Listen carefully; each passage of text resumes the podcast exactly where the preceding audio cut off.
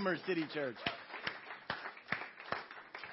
All right. Well, that last song, awesome. I don't know about you guys, but we're free. Amen. That is a beautiful promise that we live in every day. And we're going to talk a little bit about that today. Um, for those of you who have been here before, maybe haven't been here for a couple of weeks, uh, my name's Jake. I'm one of the pastors here at the church. Uh, pastor Mitch, who is the head pastor, um, he's out of town celebrating his 10 year wedding anniversary. I believe it's 10 years. So he's out of the country. Um, if you came expecting him and not hearing from Jesus, I apologize. Um, and now would be the time if you want to go. I'll turn around for two minutes and you can go if you need to, and I promise I'll never judge you for it. Promise. Jesus will, but I won't. All right, Ben's leaving. Later, Ben. So, anyways, it's um, I'm so excited to have the opportunity to talk to you all today. Um, I feel like Jesus definitely gave a message that's for everyone in here. Um, just a little background on me. I'm from Ohio. I moved down here about four years ago. I met Mitch. I walked into his church and started volunteering at his youth group. I was a youth pastor and helped uh, relocate a church in Ohio. Um, so we met, started talking a little bit, and uh, he told me he wanted to start a church. And uh, I'm substantially older than Mitch. I know you can't tell just by appearance alone. Um, but if you met our kids, my kids and his kids, you'd know. Um, I have grown children. Um, so, but anyways, he started talking about how he wanted to start a church one day. And, um, you know, I so humbly told him, well, I didn't move my family a thousand miles to volunteer at your youth group. So um, we started talking, and a couple years later, here we are, um, which is a beautiful thing. Amen. Let's give God a round of applause for that. So last week, um, his father came down from Connecticut and shared a word about justification by faith. Um, the fact and the peace and the freedom that we live in, that when God looks down because of the blood of his son Jesus Christ, he sees us free from our sin. Amen? Um, so today I wanted to follow up on that message a little bit. I was going to preach out of uh, the Old Testament and a whole different route, but I thought leading into the cards that you all have sitting on your seat there, the, the book of Acts that Mitch is going to preach out of, I thought this was a perfect segue. A little mini two part series with Pastor Tim and myself, um, which I'm honored to follow up Pastor Tim. He's an awesome man of God. And any of you that were here last week, I'm sure you just you know, left full of the Spirit because he really knows how to bring it. Um, I might not yell and get as loud as him, although uh, typically I'm a pretty loud guy, but I don't think I'm as loud as him. I mean, when he's talking nicely, he kind of scares me a little bit. So, um, but anyways, I wanted to talk to you guys a little bit about working from salvation, not for salvation. Uh, that we're saved by grace, right? So he talked about justification through faith, but that faith has to go to something for it to work, right? So we know in Ephesians chapter 2, verse 8 and 9, it says, For by grace you have been saved through faith. And this is not your own doing, it's a gift of God. Verse 9 says, Not a result of works, so that no one may boast. So, what is grace? What does grace mean? The definition of grace is the free, unmerited grace of God. It's His favor. It's a gift, right? Grace is the most valuable gift that you'll ever receive. A couple of unique things about this gift. It can't be purchased, okay? Who in here has ever received a gift that wasn't purchased by someone? That's a felony, Carl. That's called receiving stolen property. Kenny, get him out of here. Somebody had to buy that gift for you. Carl, I love you. You know that. So, this gift can't be purchased, right? Um, here's a good example. Um, has anyone ever done something so nice for you where they didn't have any reason to do it? There was nothing uh, compelling them or anything that, no purpose for them having to do this for you, but somebody just came along and did something so kind for you, and you're like, wow, that's, I really needed that at that moment. Who's had that experience before? That's grace. That's how grace is. It's a beautiful gift, Carl, that nobody has to gift to you. Um, the gift can't be stolen. No matter how badly somebody else wants your grace, they can't come and take it from you. Okay? It's yours. It was given to you. Now, the beautiful thing is it's for everybody. Okay? So nobody has to steal it. They have their own. Okay? And it can't be earned. There is no amount of work, and I say this boldly so that you can hear it. There is no amount of work that you can do to earn this. All right? that is a countercultural statement. Amen? At least for my age. Uh, maybe not Ben's or, or some of you younger folks in here, but um, like I said, I'm from Ohio, from the Midwest. The guys that were making the money, Ben, I'm just picking on you because I love you, man. The guys that were making the money were the guys working the hardest. That's just how it was when I was growing up. You know, you, you were lined up for jobs working on a street crew. 70, 80 hours a week. Those were the good paying jobs. You worked your butt off to earn a good living. Um, I owned a very small trucking company for a long time. I was a, a self employed steel hauler. Um, I was local because my dad was an over the road driver, and I didn't want to be that. I never wanted to miss anything for my kids, and I never really have. I mean, I've been at every even small thing, um, even some choir concerts that Maya didn't even want me to come to. I was there. Um, I didn't want to miss anything, so I would leave my house at like two, three o'clock in the morning, and I'd get home at like five, six, seven o'clock sometimes at night, um, because I hauled local. So I would haul three or four loads a day where I was working, like chaining, tarping, filthy black when I got home, and I'd be falling asleep eating dinner, you know, and literally like eat and hit the couch or the bed and, and do it again the next day. And one day we sat down and figured out how much I was actually making an hour, and it was like six or seven bucks an hour. But the, um, the sheer amount of hard work that I put into it equaled a pretty decent paycheck, especially at that season or that time in my life. So grace can't be earned, it was given to you. Um, so, question for you What does faith have to do with it? What does faith have to do with it? When you received that gracious gift from somebody, did you have faith that, that somebody was going to give you that gracious gift? When, when you went to work that day, did you have faith that they were still going to give you a job? No, you knew that they were, right? You knew that somebody was giving you that gift, right? You just accepted it and you knew that it happened. So that's what separates believers from non believers. You see, with grace, the way that I explained it, and, and, a little bit more background, I taught at a juvenile detention center for about eight years in Ohio. Um, and the way that I explained grace, because it was so hard for a lot of these kids to understand, okay? um, simply because they were never shown any in their life. Right? We have this um, this problem in our country where we look at a baby, and, and those of you know me, I'm a huge baby. I, I love babies. Um, people talk about like, what's your hot button thing?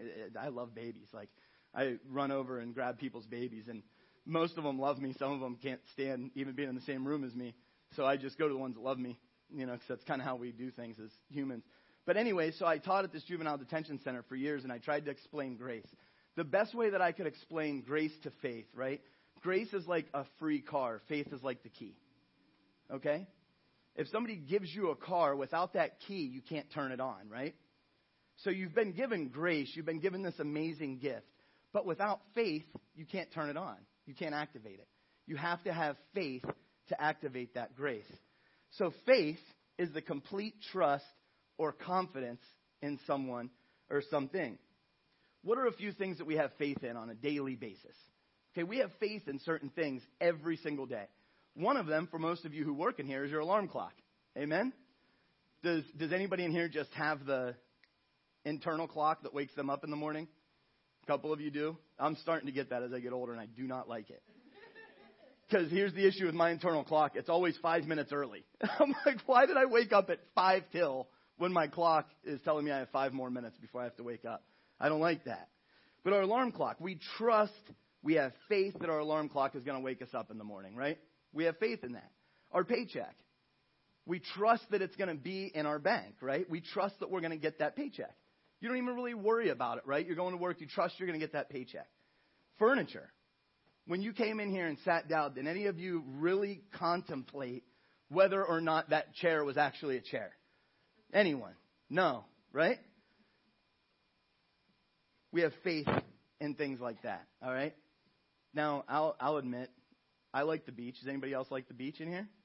Okay. Just so you know, you guys might want to write this down. I didn't get my note cards done, but most beach furniture is limited to 225 pounds. Okay? I'm just telling you that. Don't ask me why I know that. It definitely doesn't have to do with me sitting on a beach chair in a store and it breaking. It has nothing to do with that at all. Okay? I just looked. That's why. So, lights, right? Lights are another one. Who walks into a dark room and goes over the light switch and has any doubt that that light's going to turn on? Right? You have faith in that. See, there's, there's very small, simple things that we have faith in every single day. people tell you, well, I have, I have a problem. I have a trust issue, right? I have a trust problems. I, what's trust equate to? Faith, right? So most people don't have trust problems. They have people problems, okay? So it's not that they're lacking trust or faith in certain things. It's that they're lacking trust or faith in God, okay? Um, so some of you might be thinking to yourself right now, but, but Pastor Jake, I only put faith in my alarm clock going off because I said it, right? That's why I put faith in that, because I did that. I set that clock, right? Or I only put faith in my paycheck because I know that I worked for it. So I have faith that I'm going to get that paycheck because I know that I did this. Or I know that the lights will turn on because I paid that electric bill, right? I changed the bulb when it went out. I know because I took care of that, right? That's working, okay? We put faith in these things because we know that we put faith in what? We put faith in ourselves. Most of us don't have a problem putting faith in ourselves. Okay? A lot of us have problems putting faith in God. We really struggle with letting go and letting God, right? That's a real difficult thing for a lot of us sitting in here today. So, with that being said, none of us go to our alarm clock and go like this and just stare at it and go, six o'clock, six o'clock. I know you're going to go off at six o'clock, right? Who does? Does anybody do that in here? No, nobody does that in here. What about on Friday when it's payday? Does anybody just sit and like pull up their bank app or just sit outside of the bank and go, I know there's going to be money in here. I know there's going to be money in here. Does anybody do that? Does anybody sit there Monday through Friday and just stare at their checkbook and go, when? When are you going to appear? Right? We don't do that. Why don't we do that? Because that wouldn't be working, right? When the light bulb goes out, do you just not go in that room ever again? Maya, don't answer that. Sometimes it takes me a while to get to light bulbs. Just that's a little thing with me. So um, don't ever ask me to change a light bulb for you. It might take a week or so to get to it. Um, but we have faith in that because we put work into those things, right? We took our time, we put work into it, we know that it's going to be there. So, so what am I saying? Am I saying that you have to work for salvation? Is that maybe some of you are asking, but but Pastor Jake, you just said a little bit ago, it's grace, right? You just said there's no amount of work that we can do to earn it, right? So that's not what I'm saying. Jesus already did the work. Amen. He said it is finished, correct? In Ephesians 2 chapter or Ephesians chapter 2 verse 9, it says it's not a result of works, right? It's not a result of works. Romans 10 verse 9, Bethany's going to put it on the board. It says that if you confess with your mouth that Jesus is Lord and believe in your heart that God raised him from the dead, you'll be saved. Okay? You'll be saved. So, if you declare with your mouth, if you believe in your heart, and if you have faith, congratulations, you'll be saved. That's what the Bible tells you, right? But with knowing that, why wouldn't you want to work? Why wouldn't you want to do something? Right? Does that make sense? We're supposed to be not working for our salvation, but working from our salvation. Amen? It's a beautiful thing. You see, God, Jesus, worked for us. It wasn't free for him. It's free for us. It cost him everything. It cost him his son. Take a look around this room. Take, go back, look at all these babies that come out of here when we're done. They just come pouring out. One of you parents, imagine taking your son and sending him to die. Imagine that. You can't. It's a hard thing to imagine, right? You have to work from salvation, not for salvation. I want to read you out of James chapter 2, and I want to tell you what he says about that. James chapter 2, starting in verse 14. It says, What good is it, my brothers, if someone says he has faith but does not have works? Can that faith save him? If a brother or sister is poorly clothed and lacking in daily food, and one of you say to them, Go in peace, be warmed and filled, without giving them the things needed for the body, what good is that? So also, faith by itself, if it does not have works, is dead.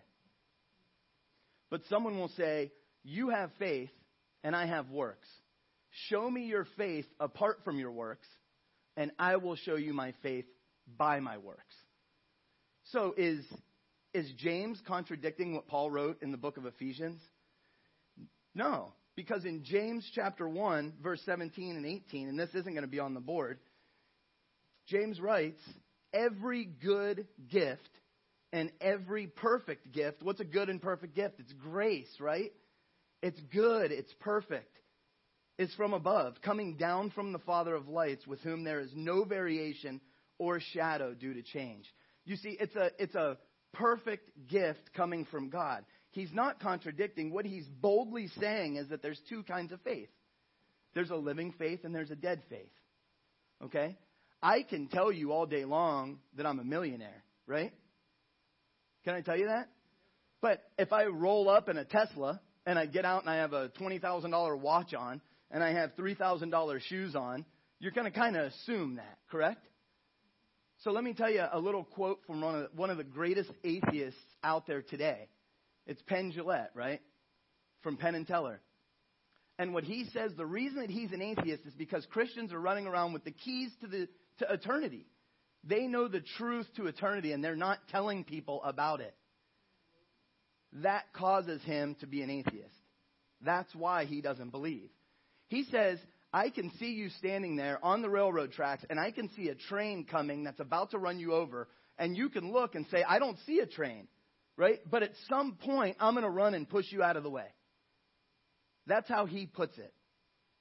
That at some point, he knows what's coming for you and he's going to come and save you whether you want it or not.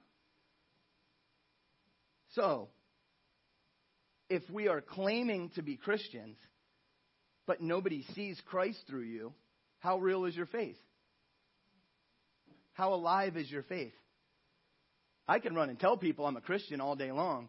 And then if you see me sitting at the bar and you see me sleeping with all kinds of women and cheating on my wife or getting in fights or doing all these things, are you going to believe I'm a Christian? No. People can say whatever they want to say about who they are. That's not what makes them who they are. It's what they do that makes them who they are.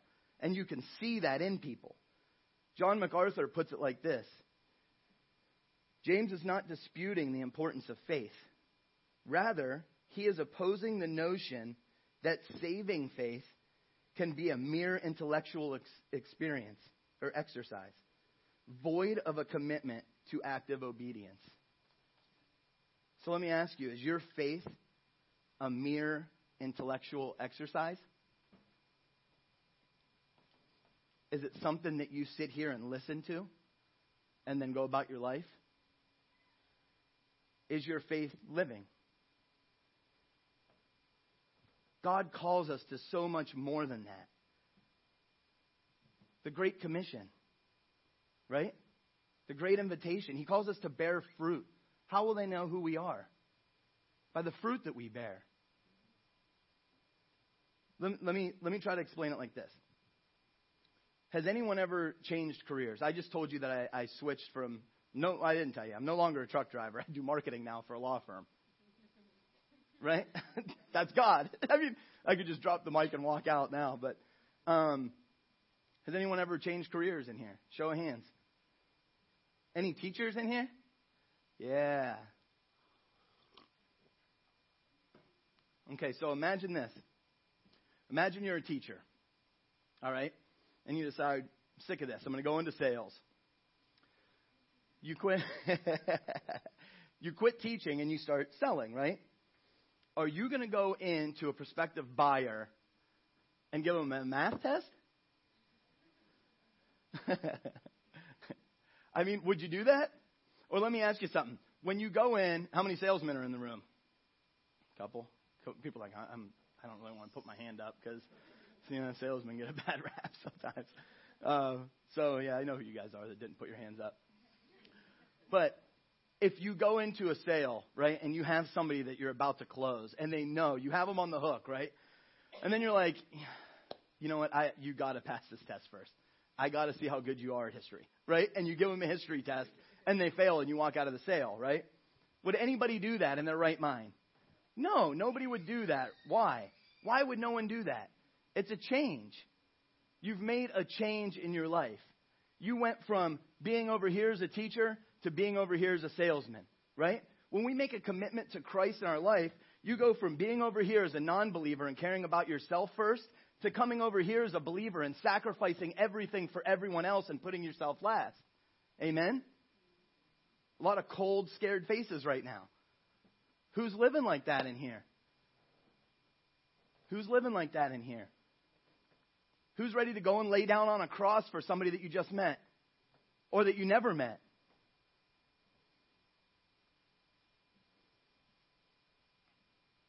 You see, you, you switch jobs, but you always have your prior experiences to go back to, right? You switch careers, but you remember where you came from. But what do you do with that? You separate the bad and the good, right? You take the good and you stick it over here, and you take those life experiences and you use it for ministry. Amen? You use it so that you can meet a certain demographic or a certain group of people that you might be able to teach them and come alongside them and love them and care for them. And if God's blessed you with much, share much. Right? Take the blessings that He's given you and go work. Okay? We're going to get into some scripture here in one minute, but I just wanted to give you, for you math teachers in here, a little equation. If you take Romans 10 and 9 and you add it to Ephesians 2, 8 through 9, it equals James 2, 14 through 18. Right? Absolutely it does. Not, not mathematically, okay? But think about it.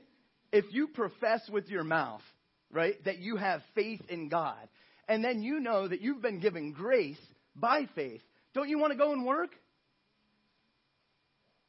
Amen, you do. Absolutely, you do. You should. And let me tell you this boldly if for some reason you don't, you need to come up here and hit your knees, or you need to go home and hit your knees. You need to come talk to a pastor or an elder, and you need to figure out why. You need to figure out why. Because 2 Corinthians chapter 5 verse 17 tells us that if anyone is in Christ, he is a new creation. The old is past. Behold, the new has come the things that you used to do, you don't do anymore. 1 Corinthians 13:11 says, "When I was a child, I fought like a child. Now I'm a man, I act like a man. I put the childish ways behind." Right? Before you were saved, how did you act? Now that you claim to have faith in Christ, how do you act? There should be a clear difference. You shouldn't have to walk up and tell somebody, I believe in Jesus. They should know. They should know. I want to give you guys three ways to make sure that your faith is alive. All right? And if you have a pen and paper, I apologize. I didn't get the note cards done. I'm not used to. Normally, we have um, uh, an Alexander woman here taking care of everything, and unfortunately, they're not here today. So I dropped the ball on that. I apologize. If you don't have paper, get some from your neighbor. If you can't get some from your neighbor, write it on your hand or something. This, this could be good stuff for you, okay? So, number one, prayer. Do you pray? Or let me ask you this how much time in prayer are you spending? Is your only prayer coming on Sunday? Do you talk to God? 1 Thessalonians 5 and 17 says it like this Pray without ceasing. That's all. There's nothing else coming up there. Pray without ceasing. I think that's pretty clear, right? We should be in constant communication with our Father, with our Lord and Savior. Have you ever been in the mall or out at a store or wherever? Put yourself wherever, and you see a little one and mommy and daddy got out of sight? Have you ever seen that? Who's been there? I've been there. And they're like, right? Like totally panicked for like a split second. And mom's right here grabbing something off a shelf, but they don't know what mom looks like from the back. They know what she looks like from the front. And they're losing their mind, right? For that split second. Do you feel like that if you haven't talked to God for a little while?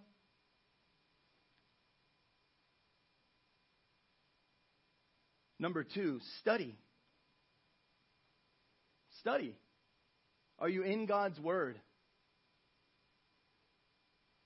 Are you in God's Word? Is the only time you're in God's Word when somebody sends you a, a scripture picture from the YouVersion Bible app? Is that the only time you're in God's Word? Well, I, I, I was in the Bible today. Maya sent me a scripture verse.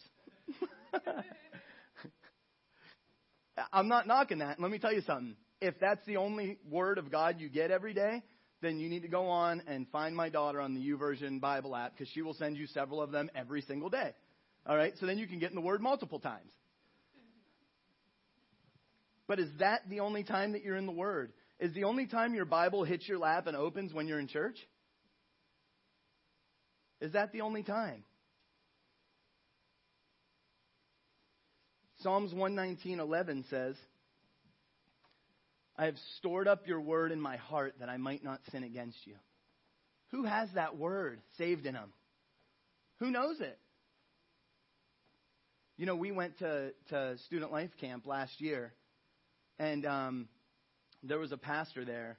Um, what was his name? Why can't I think of his name? David Platt. Thank you. David Platt stood and recited the whole book of Romans from memory.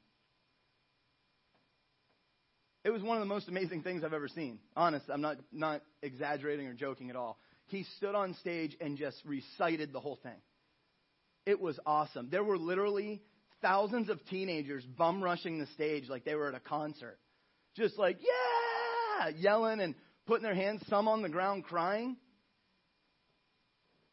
It was an amazing thing. It was an amazing thing. How do you think Jonah meditated on God's word? You think he had a Bible in his pocket when he was in the belly of the fish? No, he had it in here and in here. He knew it. He knew the word. How did he know it? You think he just looked at it on Sunday in church while Pastor Mitch was preaching and he had the whole thing memorized? He put time into it. He spent time with his Lord and Savior. He worked actively on his faith. Hebrews 10:25 says, Don't neglect meeting together, as is the habit of some, but encourage one another, and all the more as you see the day drawing near. So listen, I'm not dogging on going to church on Sunday. Please come. You see all these empty seats? Why? Why are they empty? Is it because of the 50 people that you invited just didn't show up? Probably not. Probably didn't invite anybody. Sorry if I'm lumping some of you in that did invite people. Why aren't we inviting anyone? I just as stumped as I am. Has no idea.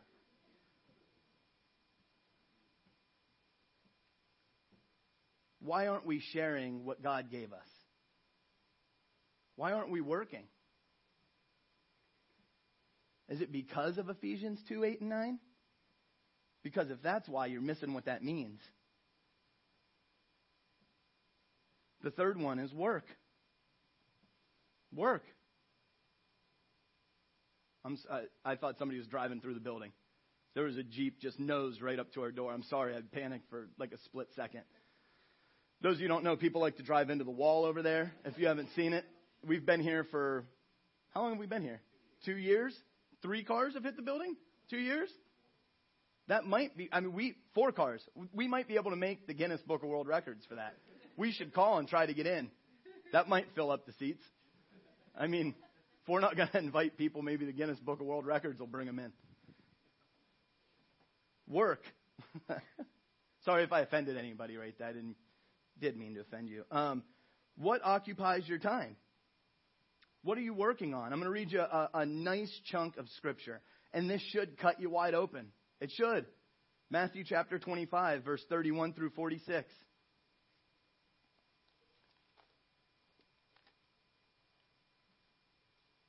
I'm just going to read it out of here because I can't keep up with the screen. Old school. Matthew 25, verse 31 through 46 says, When the Son of Man comes in his glory and all the angels with him, then he will sit on his glorious throne. Before him will be gathered all the nations, and he will separate people one from another, as a shepherd separates the sheep from the goats. And he will place the sheep on his right, but the goats on the left. Then the king will say to those on the right, Come, you who are blessed by my Father, inherit the kingdom prepared for you from the foundation of the world. And Jesus says, For I was hungry, and you gave me food. I was thirsty, and you gave me drink. I was a stranger, and you welcomed me. I was naked and you clothed me. I was sick and you visited me. I was in prison and you came to me. Notice they're all doing something. They're all doing something. Then the righteous will answer him, saying, Lord, when did we see you hungry and feed you, or thirsty and give you drink? And when did we see you a stranger and welcome you, or naked and clothe you? And when did we see you sick or in prison and visit you? And the king will answer them, Truly I say to you, as you did it to one of the least of these, my brothers, you did it to me. I was going to stop right there because I wanted you guys to know what's in store, right? But I wanted you to get the full story. I love how Mitch says if you're going to deny Jesus, I want you to deny the real Jesus, the whole Jesus. I don't want to give you half the story. So let's keep reading. Verse 41 says, Then he will say to those on the left, Depart from me, you cursed, into the eternal fire prepared for the devil and his angels. For I was hungry, and you gave me no food.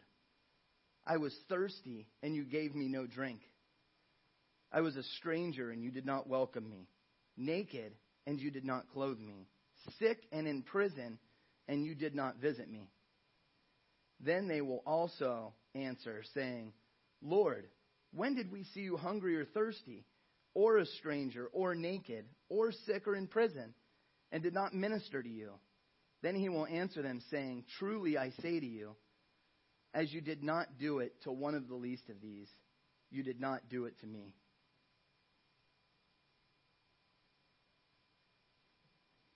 And these will go away into eternal punishment, but the righteous into eternal life.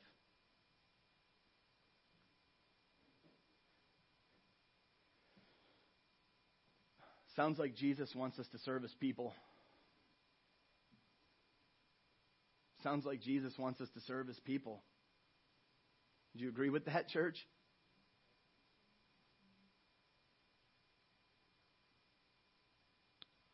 We are richly blessed in this country. We complain, we whine, we want, we envy, and we're blessed. There's some of us that own homes in here. It's an amazing thing. That's a beautiful blessing from God that you own a dwelling to live in. There are people in here that live on the streets.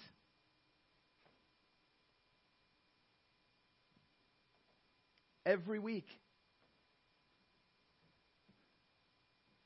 We have an amazing opportunity not because we have to. Our salvation doesn't depend on it. Jesus already did the work. But if you say you have faith and you're not working, what is that saying about you? What kind of faith do you have? What kind of faith do you have? I'm going to ask the band to come up. Actually, just uh, just Ben and Kevin are going to come up, and they're going to share a song.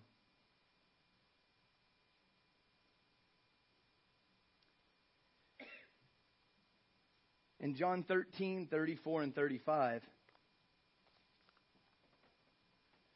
it says, A new commandment I give you, that you love one another. Just as I loved you, you also are to love one another. Jesus' love is an action, church. It's an action. He acted out his love. He didn't just tell us he loved us, he came down here and he died for us. Amen? He died for us, for me, for you, for the rich, for the poor, for the healthy, for the hurt. Every single one of us, He died for. But what can I do? What can I do? Jesus said that we could do great things in His absence, right? Jesus fed the multitude. Amen? Did He do that? Can we do that? Absolutely. There's families sitting in this church right now that could literally take on a whole other family and still have an amazing retirement. Did Jesus bring the dead back to life? Can we do that? You bet we can. Look out these doors. We always want to look over on this side of the church, right? We always want to look over here and say, I want to go help over there. What about over here? What about in the fancy restaurants? Or the, the, the brand new uh, uh, breweries? Or the, the coffee shops? There's dead people walking around everywhere outside of this building that need brought back to life. And God wants every single one of them. They're going to share this song. And you guys can stay seated, all right? But what I want to do is I want to invite you to prayer while they're singing this song. I want to invite you to renewing your commitment to serve our Lord and Savior, Jesus Christ. Do you want to be a hearer of the word or do you want to be a doer of the word? Do you want to sit and suck it all in and then go home and sit in your house? Or do you want to get filled up and go run and get emptied out? What do you want to do today? I invite you, whether you were saved today, a week ago, or you've been a Christian your whole life, I invite you to renew your commitment right now while they're singing this song. Think about it. Think about this week. Was it all about you? Did you serve anyone this week? Or did you serve your retirement fund? Did you serve your belly with amazing meals that you threw half away while there's people starving to death? What'd you do? while they're playing this song, if you want to renew that commitment today, stand up where you are if you want to. Kneel down where you are. Turn to your neighbor, your husband, wife, brother, sister, friend, total stranger, and pray with them. But they're going to sing this song, and then we're going to we're going to continue. So.